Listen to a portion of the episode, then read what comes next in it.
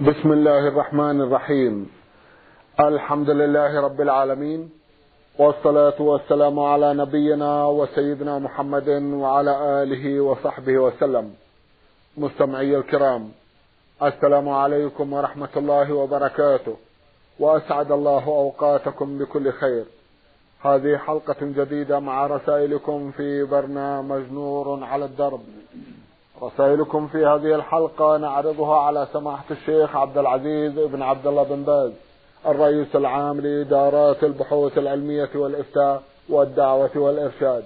مع مطلع هذه الحلقة نرحب بسماحة الشيخ ونشكر له تفضله بإجابة الإخوة المستمعين فأهلا وسهلا بالشيخ عبد العزيز. حياكم الله. حياكم الله. نعود مع مطلع هذه الحلقة إلى رسالة وصلت إلى البرنامج من الأردن جرش. باعثة الرسالة إحدى الأخوات المستمعات من هناك تقول أختكم في الله فاطمة محمد. أختنا عرضنا لها سؤالا في حلقة مضت وفي هذه الحلقة تسأل عن حديث الرسول صلى الله عليه وسلم الذي مع الذي معنا ومن مس الحصى فقد لغى ماذا يقصد بالحصى؟ وهل هي مقصودة لذاتها أو أنها تشير إلى معان فقط؟ جزاكم الله خيرا. بسم الله الرحمن الرحيم. الحمد لله وصلى الله وسلم على رسول الله وعلى آله وأصحابه ومن اهتدى به أما بعد هذا الحديث الصحيح أرشد به النبي صلى الله عليه وسلم إلى الإنصاف الخطيب يوم الجمعة وعدم العبث بما يشغله عن سماع الخطبة ومس الحصى من ذلك. وليس مقصودا بذاته بل المقصود العناية بالاستماع والبعد عما يشغل عن الاستماع والإنصات. فإذا مس الحصى أو مس أشياء أخرى في المجلس في المسجد من أحجاب الفرش أو من أوراق عنده أو ما أشبه ذلك.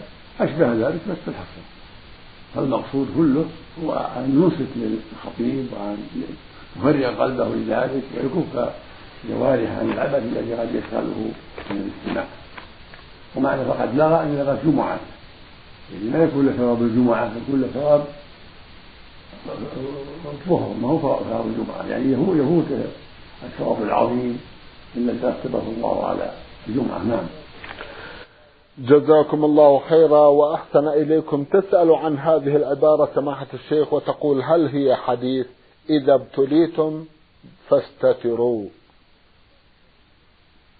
جاء معناه في حديث بن ضعف جاء معناه في حديث بن ضعف موسى زيد بن أسلم. أن النبي عليه الصلاة والسلام قال من أصاب شيئا من هذه القاذورات أصيب قال يتوب إلى الله وليستتر بستر الله.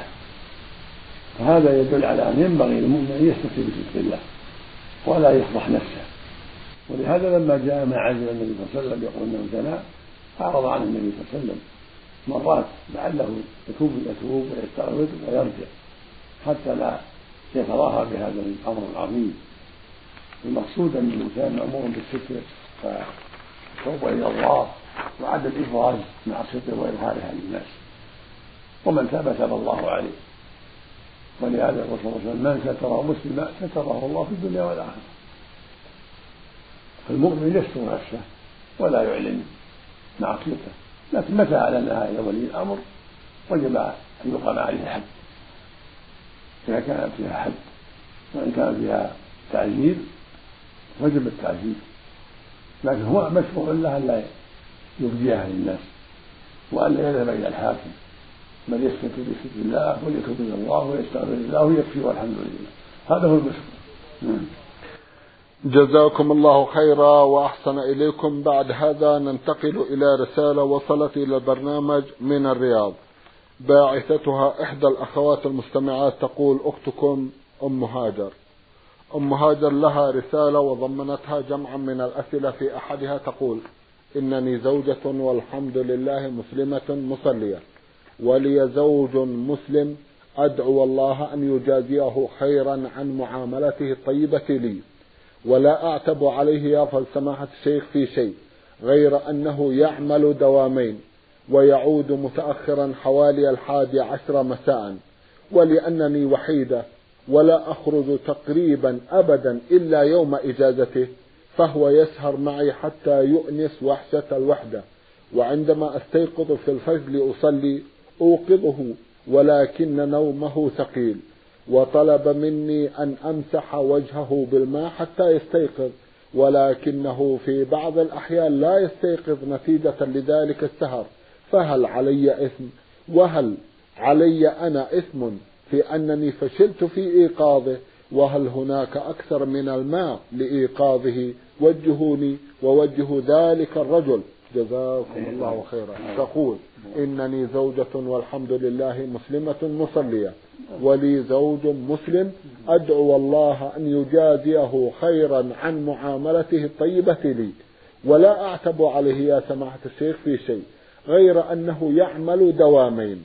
ويعود متأخرا حوالي الحادي عشر مساء ولأنني وحيدة ولا أخرج تقريبا أبدا إلا يوم إجازته فهو يسهر معي حتى يؤنس وحشة الوحدة.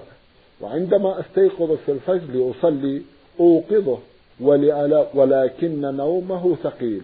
وطلب مني أن أمسح وجهه بالماء حتى يستيقظ ولكنه في بعض الأحيان لا يستيقظ. فهل علي إثم؟ وهل عليه إثم؟ وهل علي أنا إثم في أنني فشلت في إيقاظه؟ وهل هناك أكثر من الماء لإيقاظه؟ وجهوني. جزاكم الله خيرا. أنت مأجورة جزاك الله خيرا على عملك. وهذا عمل طيب وهذا من التعاون على البر والتقوى. وليس عليك ولا عليه شيء إذا كان غلبه الأمر. وليس باختياره. ولم يتعمد التساهل في ترك الصلاة. ذلك الوقت حين مسحت وجهه بالماء والأمر ومسح الوجه بالماء جاء به النص عن النبي صلى الله عليه وسلم غسل الماء غسل بالماء وإيقاظه بالماء جاء به النص.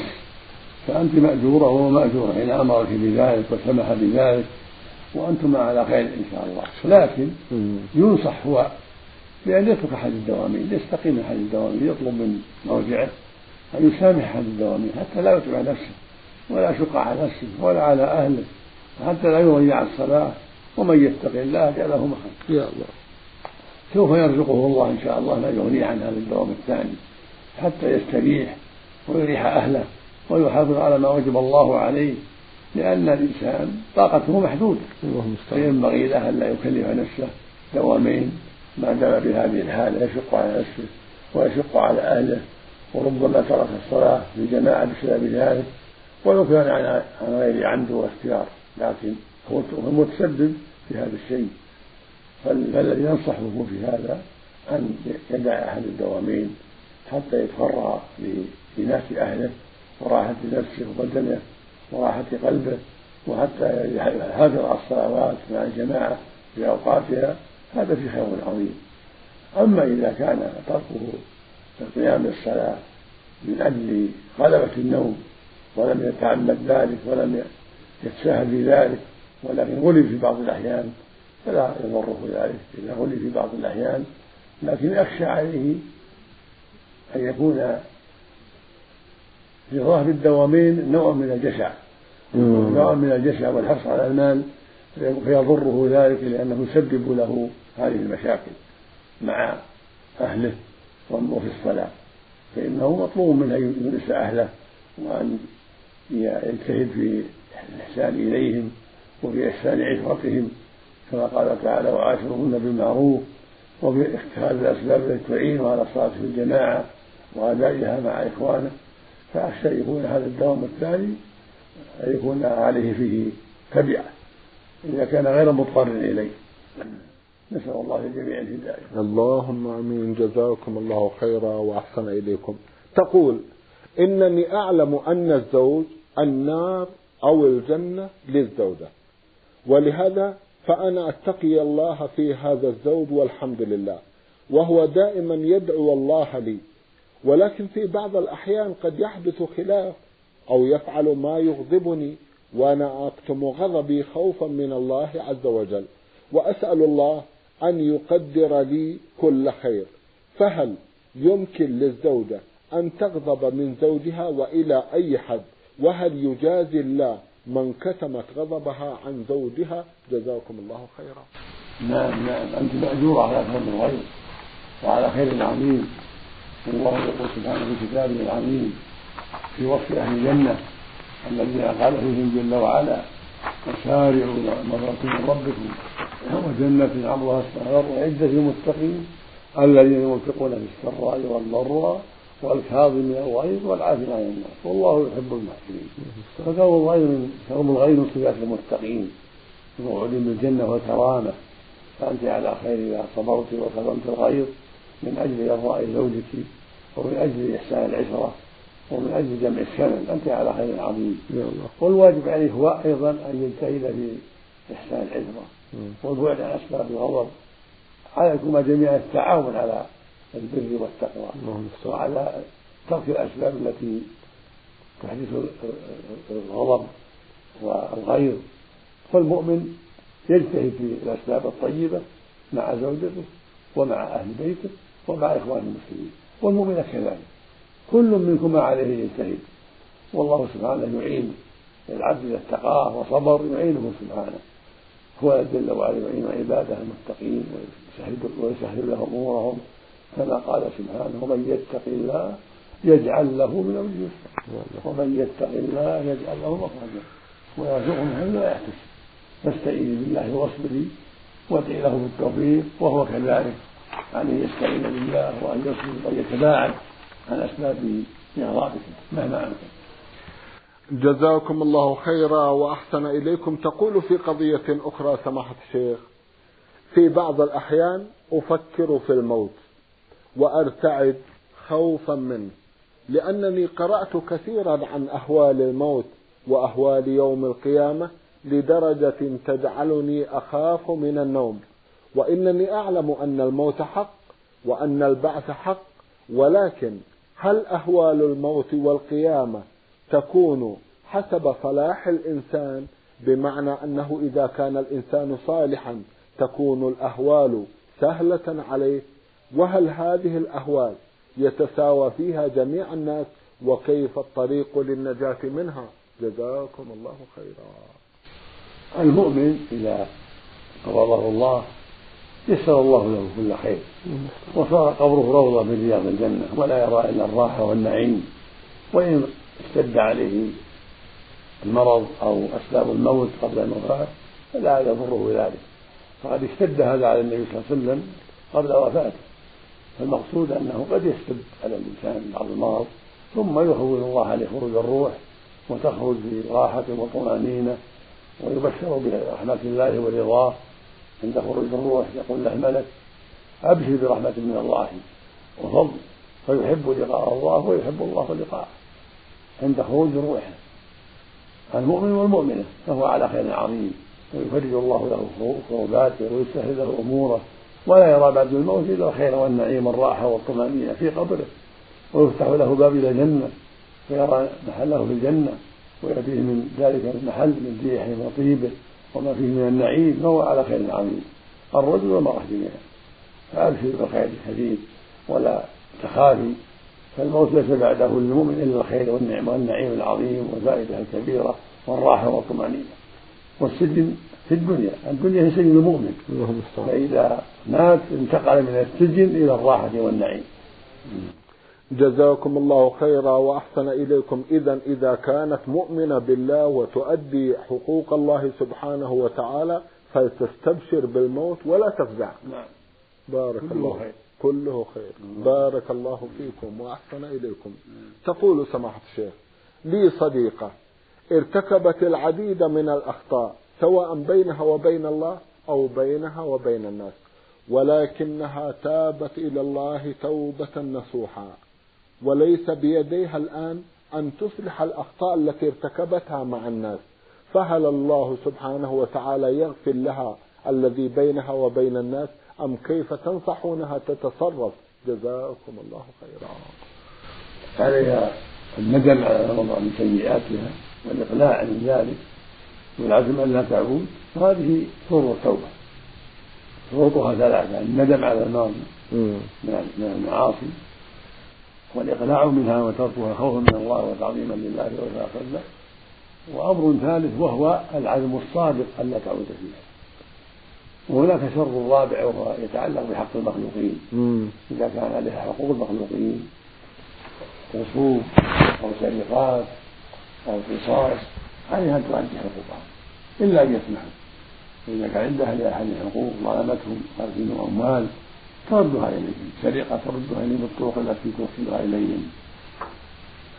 عليها قصاص تمكن من أخذ القصاص. وهكذا الرجل. كلهم. ضرب واحد. على الرجل والمرأة جميعا أداء الحقوق من شرط التوبة وتمامها أن تؤدى الحقوق التي لله. مع الصورة السابقة. الندم على الماضي والإقلاع من الذنب خوفا من الله وإشرافا له والعزم الصادق أن يعود والشرط الرابع وهو أداء الحقوق. إذا كان على الرجل والمرأة حقوق على كل منهما أداؤها إن كانت مالية يؤديها كانت عرض يستحل أخاه يتكلم في عرضه. فإن كان يخشى شيئا استغفر له ودعا له بظهر الخير وذكره في الأخلاق الطيبة التي يعرفها عنه والأعمال الطيبة بدلا من تلك الأعمال التي والله بها. يعني هذه بهذا إذا كان اغتابه فإنه يذكره بالأخلاق الطيبة والأعمال الطيبة التي يعرفها عنه في المجالس التي اغتابه فيها. إذا لم يتيسر إحلاله من ذلك نعم. جزاكم الله خيرا. إذا كانت حقوقا مالية سماحة الشيخ هل يقدمها في شكل هدية أو كيف ترون ذلك؟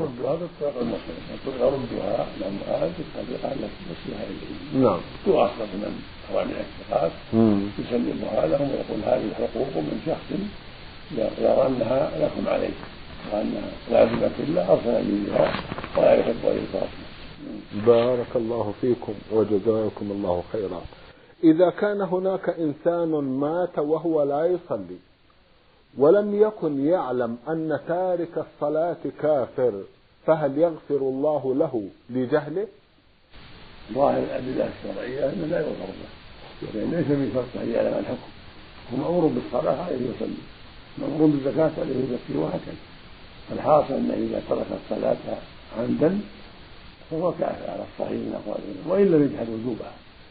أما إذا جحد الوجوب فهو كافر عند جميع العلماء. نسأل الله العافية لكن إذا تركها تكاسلا وتساهلا فالصحيح أنه يكفر بذلك لقول النبي صلى الله عليه وسلم بين الرجل وبين الكفر والشرك ترك الصلاة.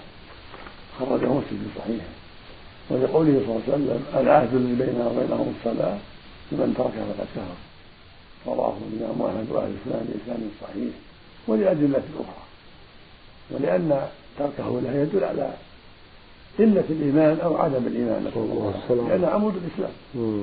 نسأل الله العافية. اللهم آمين. جزاكم الله خيرا. تقول إذا كان زوجي يخرج كل شهر مبلغا من المال ومن راتبه لله وأنا أشجعه على ذلك وقد كان ذلك اقتراح مني فهل جزاء هذا العمل يذهب ثوابه له وحده؟ أم لي لأنني اقترحته عليه وهو قام بالتنفيذ. جزاكم الله خيرا. الأجر مشترك لك وله ما شاء الله. له الأجر على إنفاقه ولك الأجر على الدلالة والإرسال يقول النبي صلى الله عليه وسلم من دل على خير فله مثل أجر فاعله فأنت لك ثواب الدلالة والنصيحة والتشجيع وهو له ثواب إنفاق ماله. فكلاكما شريك في الخير. ما شاء الله، جزاكم الله خيرا وأحسن إليكم. من الدمام المستمعة فا غين صاد. تقول هل يجوز للزوج أن يرى جسم زوجته؟ جزاكم الله خيرا. نعم.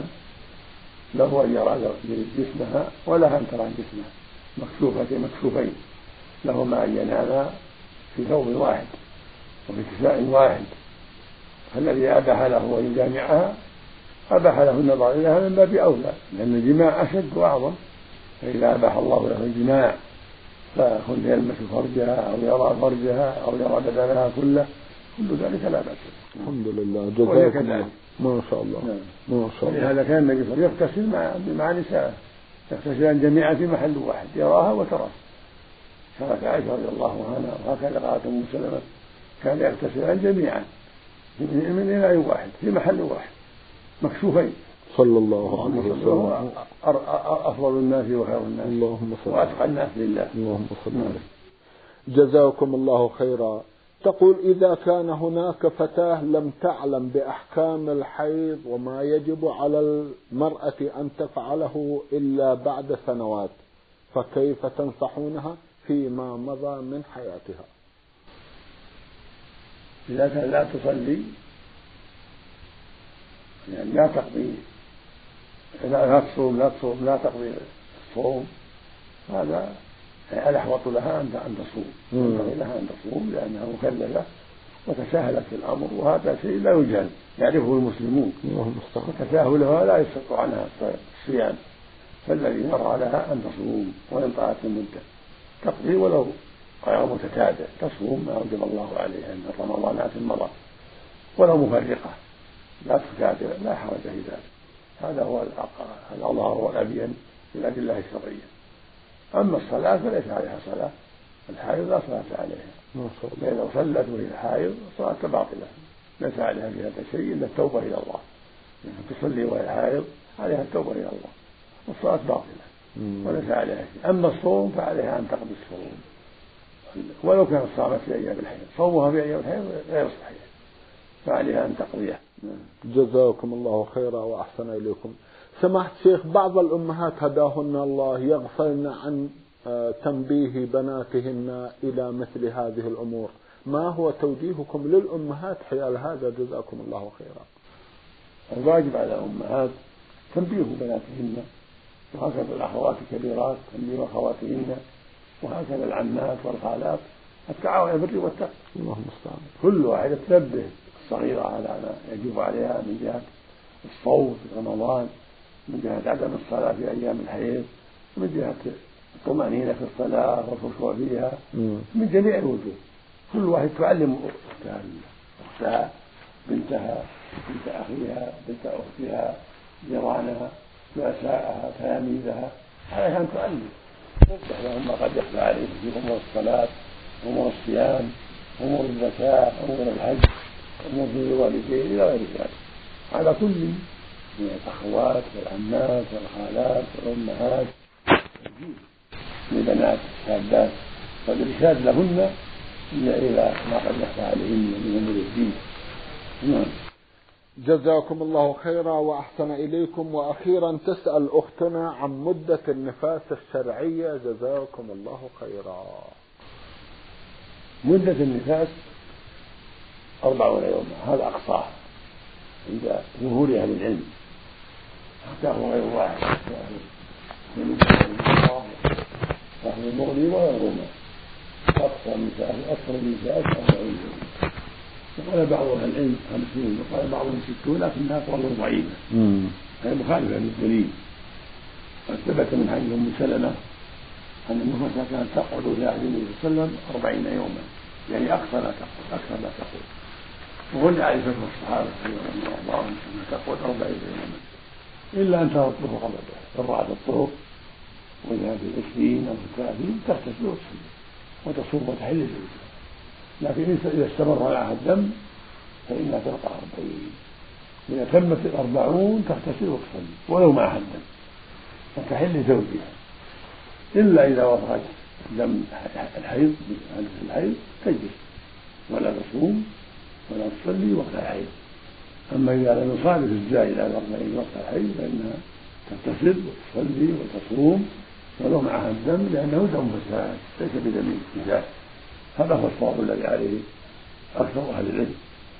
هو الذي جاء عن الصحابة والسادة الصحابة رضي الله عنهم. وأرضاهم نعم. جزاكم الله خيرا وأحسن إليكم.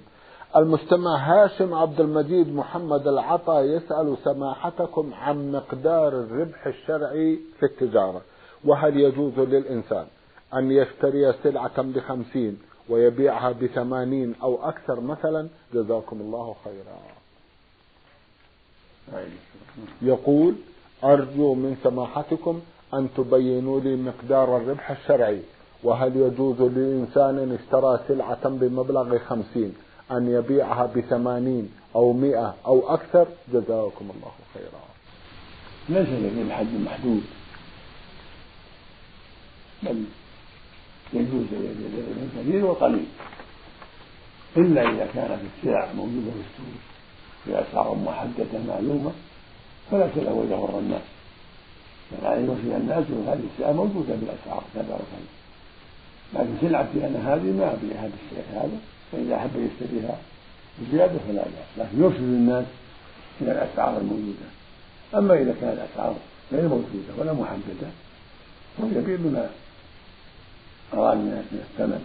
ولو بهذا ثلاثين ثلاثين في المئة ثلاثين فوق خمسين أو خمسين في المئة أو ما أشبه ذلك ليس له حد محدود.